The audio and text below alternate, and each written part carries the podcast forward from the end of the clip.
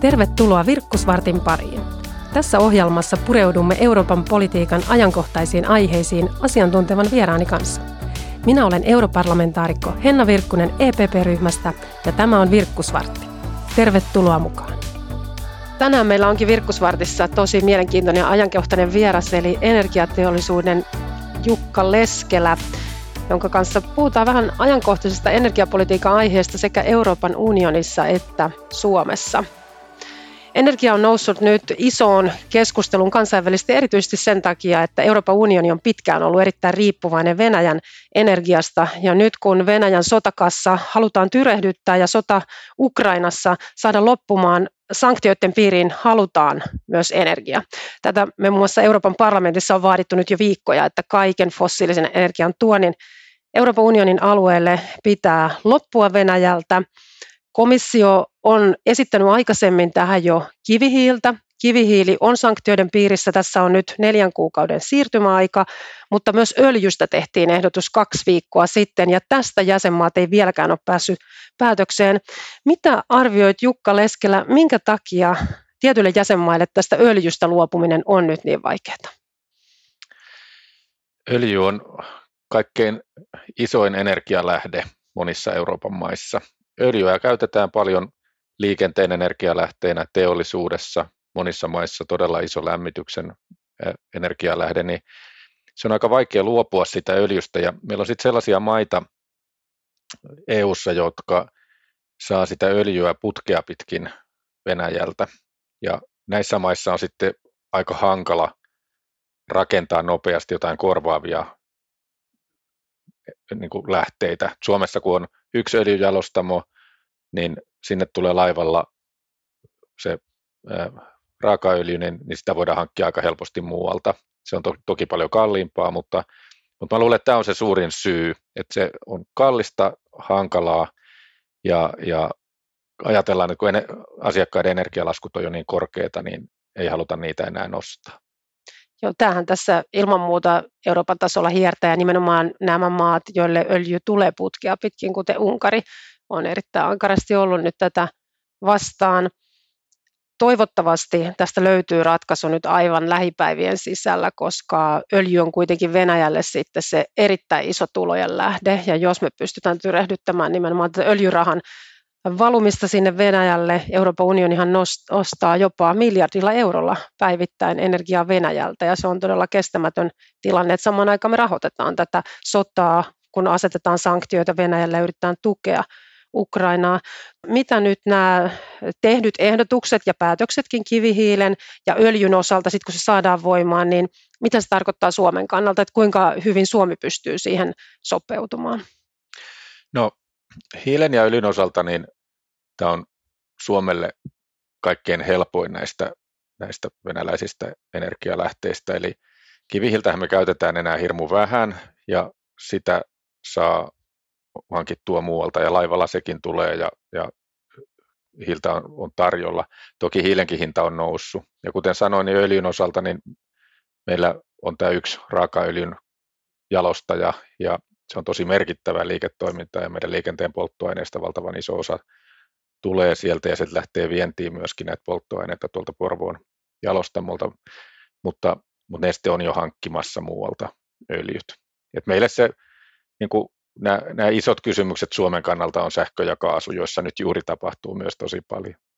Niin, eli oikeastaan ne, mistä EU-tasolla on nyt tehty linjauksia ja komissio on tehnyt ehdotuksia, on kivihiili ja öljy.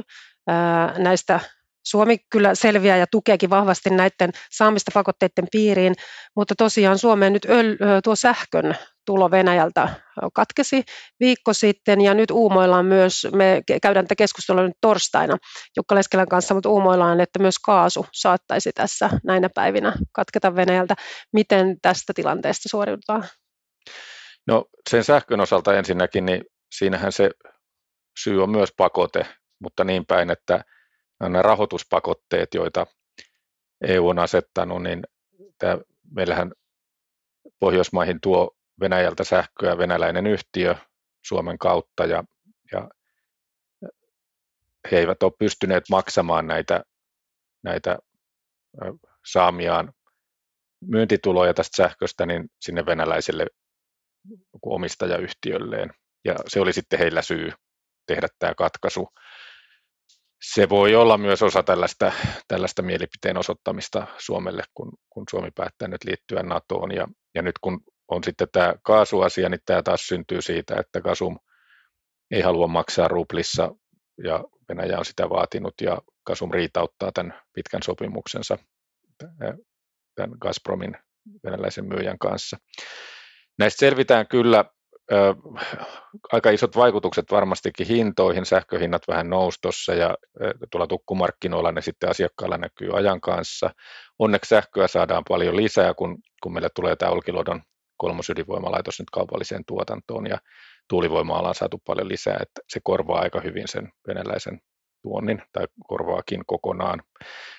Kaasun osalta niin kaasu ei kokonaan lopu, vaikka venäläinen kaasu lakkaisikin tulemasta ja, ja me lähikuukaudet ainakin selvitään ihan hyvin, mutta sitten ensi talvi voi olla sellainen, jolloin ei voida olla ihan varmoja, että kaasu aina kaikille riittää. Kaasuhan käytetään lähinnä teollisuudessa, jonkin verran sähkö- ja lämmöntuotannossa, mutta kun nyt kaasu on ollut niin kallista, niin ei energiayhtiöt ole sitä käyttänyt ja se voidaan korvata, että, että se ei ole semmoinen niin, kuin, niin huoltovarmuuskriittinen Suomessa tämä kaasu. Joo, eli kyllä varmasti voi arvioida, että Suomi on paljon paremmin varautunut kuin monet muut EU-maat, että meillä on verraten monipuolinen tämä meidän energiapaletti, meillä on paljon vaihtoehtoisia energialähteitä, mitä voidaan käyttää, mutta toki sitten kun sieltä täältä yhtä aikaa poistuu tätä Venäjän energiaa, vaikka sen osuus ei olisi niin suuri, niin yhteisvaikutus on kuitenkin aika merkittävä, että kun se lähtee sieltä se öljy, kivihiili, sähkö, kaasu yhtä aikaa. Ja sitten Suomeen tietenkin vaikuttaa myös ää, tämä tota, metsähakepuoli, että metsähaketta on käytetty varsinkin Itä, Itä-Suomen sitten näissä kaukolämpövoimaloissa aika merkittävässä määrin, niin se pitää myöskin korvata, että kyllä tässä Suomellakin on uudistamisen tarvetta nyt seuraavat kuukaudet ja vuodet tässä omassa energiasaannissaan. Ja kyllähän tällä muutoksella ilman muuta tällähän on kansalaisten todella iso tuki, että Euroopan unioninkin tasolla 85 prosenttia eurooppalaista tukee sitä, että EU pitää päästä mahdollisimman nopeasti eroon Venäjältä tuodusta fossiilienergiasta ja Suomessahan tämä tuki on vielä suurempi, että suomalaiset on jollakin tavalla sitten erityisen isosti ottanut tämän Ukrainan asian omakseen ja kokee, että Venäjälle pitää laittaa nyt todella kovat sanktiot tässä tilanteessa ja suomalaiset näyttää olevan valmiita tekemään tätä muutosta, vaikka se maksaisi itselle sitten enemmän, koska totta kai tämä sota sitten erityisesti maksaa meille valtavasti ja tuottaa hirvittävät inhimilliset kärsimykset. Että nämä, tämä hinta kannattaa tietysti maksaa ja kyllähän tämä vauhdittaa samalla nyt tätä meidän vihreää siirtymää, eli sitä, että päästään eroon myös näistä fossiilisista polttoaineista, mikä on se pitkän aikajänteen pyrkimys joka tapauksessa. Tämä on ihan totta, että, että kyllä meillä niin kuin me voidaan vain onnitella itseämme siitä, että me ollaan tehty jo valtavan iso osa siitä muutoksesta kohti sitä ilmastoneutraalia energiajärjestelmää. että et suomalainen sähkön tuotanto ja lämmön tuotanto on jo melkein irti näistä fossiilisista tuontipolttoaineista ja nyt meidän pitää saada sitten vielä liikenteessä se sama muutos tehtyä ja myöskin sitten osassa teollisuutta on aika paljon tätä fossiilienergian käyttöä, niin näistä pitää nyt sitten löytyä tai näihin ne ratkaisut, jolla, jolla korvataan ja sitä oltiin jo tekemässä ja nyt se varmaan tässä vauhdittuu. Ihan ensi alkuun meidän on kuitenkin huolehdittava, että energia on riittävästi. Se on nyt tämän kriisin niin ensimmäinen tavoite. Ja tietenkin kun sitä järjestetään sitä energiaa niin, että sitä on riittävästi, niin on huolehdittava, että se ei ole ristiriidassa sen ison muutoksen kanssa, mitä ollaan oltu tekemässä. Kyllä, juuri näin. Tänään meillä on täällä Virkkusvartin vieraana energiateollisuuden toimitusjohtaja Jukka Leskelä ja keskustellaan ajankohtaisista Euroopan ja Suomen energia-aiheista. Nyt kun nopealla aikavälillä halutaan päästä eroon Venäjän tuontienergiasta, niin tarvitaan todella näitä kuin nopeita muutoksia, millä voidaan korvata tällä hetkellä energiaa, mutta sitten tarvitaan näitä pitkän aikavälin, myöskin ja keskipitkän aikavälin muutoksia, millä uudistetaan koko tätä energiajärjestelmää Euroopassa ja kuluneella viikolla EU-komissio nyt esitteli tämän oman Repower EU-ohjelmansa, missä on oikeastaan kaksi päälinjaa, miten tätä muutosta nyt halutaan vauhdittaa. Toisena on energiatehokkuuden kasvattaminen ja toisena on sitten uusiutuvan energian voimakas lisääminen. Aika mielenkiintoista oli nähdä se, että tällä energiatehokkuudella ja varsinkin energiasäästöllä on tässä aika iso iso rooli. Tässä ehdotetaan erilaisia konkreettisia toimia kansalaistenkin suuntaan, lämpötilojen laskua, ajonopeuksien laskua liikenteessä, joukkoliikenteen käyttöä, kevyttä liikennettä. Miten näet Jukka Leskelä, että kuinka merkittävässä roolissa tämmöinen energian säästö voi olla nyt tässä tilanteessa? Onko se niin realistinen ajatus, että ihmiset alkaa nyt todella laajasti säästää energiaa, ihan yksittäiset kansalaiset? No se on, se on hyvä keino niin kuin just tähän ihan lyhyen ajan muutokseen. Energian hinta on tosi korkealla ja kun kansalaisia informoi siitä, että, että voi sitä omaa energialaskua samalla pienentää, kun osallistuu tähän säästötalkooseen. Ja, ja ne muutokset on kuitenkin sellaisia, että ne ei sitä elämäntasoa oikeasti heikennä. Niin, niin mä uskon, että, että sillä voi olla ihan merkittävä vaikutus välttämättä se ei ole tämmöinen realistinen ajatus, että kovin paljon sen käyttöä tulevaisuudessa vähennetään, mutta totta kai lyhyellä aikavälillä jokainen voi kiinnittää huomioon, että miten voisi säästää, ja toisaalta sitten pitkällä aikavälillä ja keskipitkälläkin tietysti uudet teknologiat, innovaatiot tulee lisäämään huomattavasti tätä energiatehokkuutta kaiken kaikkiaan, että me saadaan niin kuin vähemmällä enemmän irti ja tehokkaammin. Joo, viittasitkin tuossa Jukka tähän myös Repower EU näihin ehdotuksiin, että siinä on toisaalta näitä energiatehokkuuteen, energian säästöön liittyviä tavoitteita ja ehdotuksia, mutta sitten on juuri tätä uusiutuvaa energiaa ihan tällä kansalaisten tasolla, mihin viittasitkin, että kannustetaan juuri näihin lämpöpumppujen käyttöön ja juuri aurinkovoiman kasvattamiseen. Siellä on toki biometaania, vetyä, tämän tyyppisiäkin elementtejä mukana, mutta mun mielestä tämä aurinkovoima on nyt tässä hyvin kiinnostava, koska siitä on tehty hyvin konkreettisia ehdotuksia nyt kuluneella viikolla komission toimesta. Halutaan tuplata tuplata aurinkoenergian käyttö vuoteen 2025 mennessä jo EU-alueella ja esitetään muun muassa pakollisia energiakattoja julkisiin rakennuksiin, uusiin julkisiin rakennuksiin 2026 alkaen ja kaikkia uusiin asuinrakennuksiin sitten 2029 alkaen. Miten itse arvioit, että voiko tällä aurinkoenergialla todella olla merkittävä rooli Euroopan unionin tulevassa energiajärjestelmässä? Ihan varmasti aurinkoenergialla on todella iso merkitys, mutta ihan yhtä varmasti on, on vähän hullu idea, että, että jokaisessa talossa olisi pakko olla se aurinkopaneeli. Että tällaiset ratkaisut, niiden pitäisi lähteä siitä, että, että se on taloudellisesti järkevää ja, ja sopii siihen kohteeseen. Me suomalaiset hyvin ymmärretään, meillä on paljon sellaisia rakennuksia, jotka sijaitsee mukavasti puiden varjostamana siellä ja, ja siinä on ihan turha asennella mitä aurinkopaneeleita katolle, ellei samalla kaada sitten niitä puita. Ja tulee niin kuin mieleen, että, että tässä on taas niin kuin EU tekee nyt ehdottaa tekevänsä että vähän niin kuin turhan yksityiskohtaista ja kaiken kattavaa ratkaisua ja, ja näitä keinoja säädellä, kun, kun olisi, olisi paljon tärkeämpää ajatella, että, että miten sitä aurinkoenergiaa saataisiin mahdollisimman tehokkaasti hyödynnettyä. Ja, ja mä uskon, että siinä siinä on muut ratkaisut kuin se, että se pakotetaan jokaiseen taloon.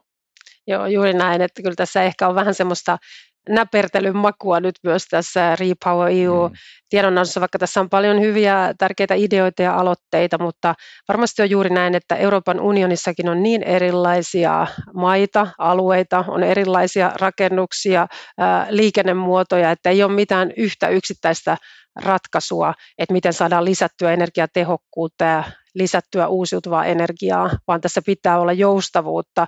Ihan jäsenmaasta riippuen ja tietysti jäsenmaiden sisälläkin eri alueilla, kotitalouksilla, yrityksillä on erilaiset mahdollisuudet vastata näihin tavoitteisiin. Mutta nyt kun itse olet Jukka Leskelä todella pitkään seurannut suomalaista ja kansainvälistä energiapolitiikkaa ja puhuttiin siitä, että jokaisessa maassa on vähän erilaiset mahdollisuudet, että miten voitaisiin päästä siihen vähäpäästöiseen energiaan, lisätä energiatehokkuutta, niin mitä itse näet, että mitkä Suomessa olisi ne kaikkein merkittävät toimet tai sektorit, minne nyt pitäisi investoida, että saataisiin sitten hyviä tuloksia aikaan? No ensinnäkin mä uskon hyvin paljon siihen, että, että se ke, paras keino edistää sitä on se, että, että tämä haitta hinnoitellaan, eli tämä, tämä kasvihuonekaasupäästö ja, ja se jouduttaa myös tätä venäläisestä energiasta irtoamista, kun, kun fossiilienergia saa sitten lisäkustannuksen. Ja sitähän on jo tehty energiantuotantoon ja teollisuuteen, ja sitä voisi niin kuin laajentaa.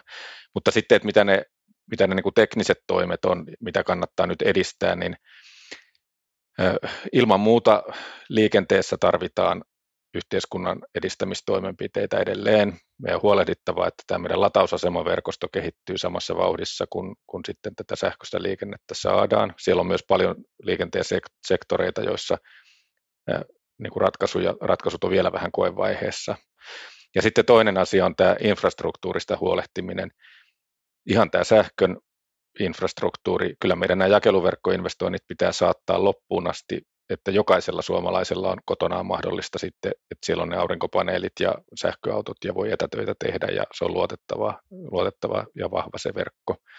Ja siihen pitää olla hyvät kannusteet. Ja tähän infraan liittyy sitten myös tämä vety, infran, että, että kyllä tämä vetytalous on iso osa, eli tarvitsemme teollisuuteen liikenteeseen vetyä, jotta päästään eroon fossiilipolttoaineista ja, ja nyt sitä, se vety on niin kuin meille suuri mahdollisuus. Meillä on Suomessa hyvät edellytykset tuottaa puhdasta vetyä sähköllä ja tähän kannattaa niin kuin valtionkin sitten osallistua. Kyllä, eli tässä jo kyllä kuultiin se, että tämä on kuitenkin aika pitkä tämä lista, että meillä ei ole mitään yhtä yksittäistä keinoa, millä tehdään tätä muutosta, mutta toisaalta ehkä se yksi semmoinen ikään kuin päälinja tässä on se, että pitää investoida näihin uusiin teknologioihin, että se tuo meille mahdollisuuksia, miten voidaan vähäpäästöisesti tehokkaasti tuottaa energiaa tulevaisuudessa. Ja se on varmaan meidän suomalaisten yksi iso vahvuus. Meillä on korkeata osaamista ja on, on hyvä teknologia, mille aukeaa sitten tätä kautta myös lisää vientimahdollisuuksia muualle maailmaan. Meillä on huikeat mahdollisuudet saada tästä niin kuin lisää markkinoita, kun nyt koko Euroopassa ja laajemminkin maailmassa tehdään tätä siirtymää irti näistä fossiilisista energialähteistä. Niiden hinnat on noussut, näiden energiatehokkaiden ratkaisujen kilpailukyky on oleellisesti parantunut ja suomalaiset osaa niitä tehdä ja viedä.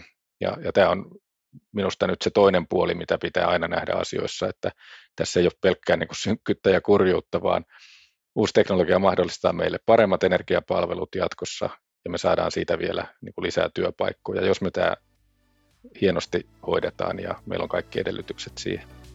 Kyllä. Eli meidän kannattaa olla tässä todellakin eturintamassa uudistamassa tätä meidän teollisuutta ja yhteiskuntaa kohti vähäpäästöisyyttä ja se samalla sitten avaa meidän yrityksille uusia vientimahdollisuuksia, tuo lisää työpaikkoja ja mahdollistaa tämmöisen kestävän kasvun tulevaisuudessa. Kiitos paljon energiateollisuuden toimitusjohtaja Jukka Leskelä, kun pääsit vieraaksi tänään Virkkusvarttiin. Kiitos.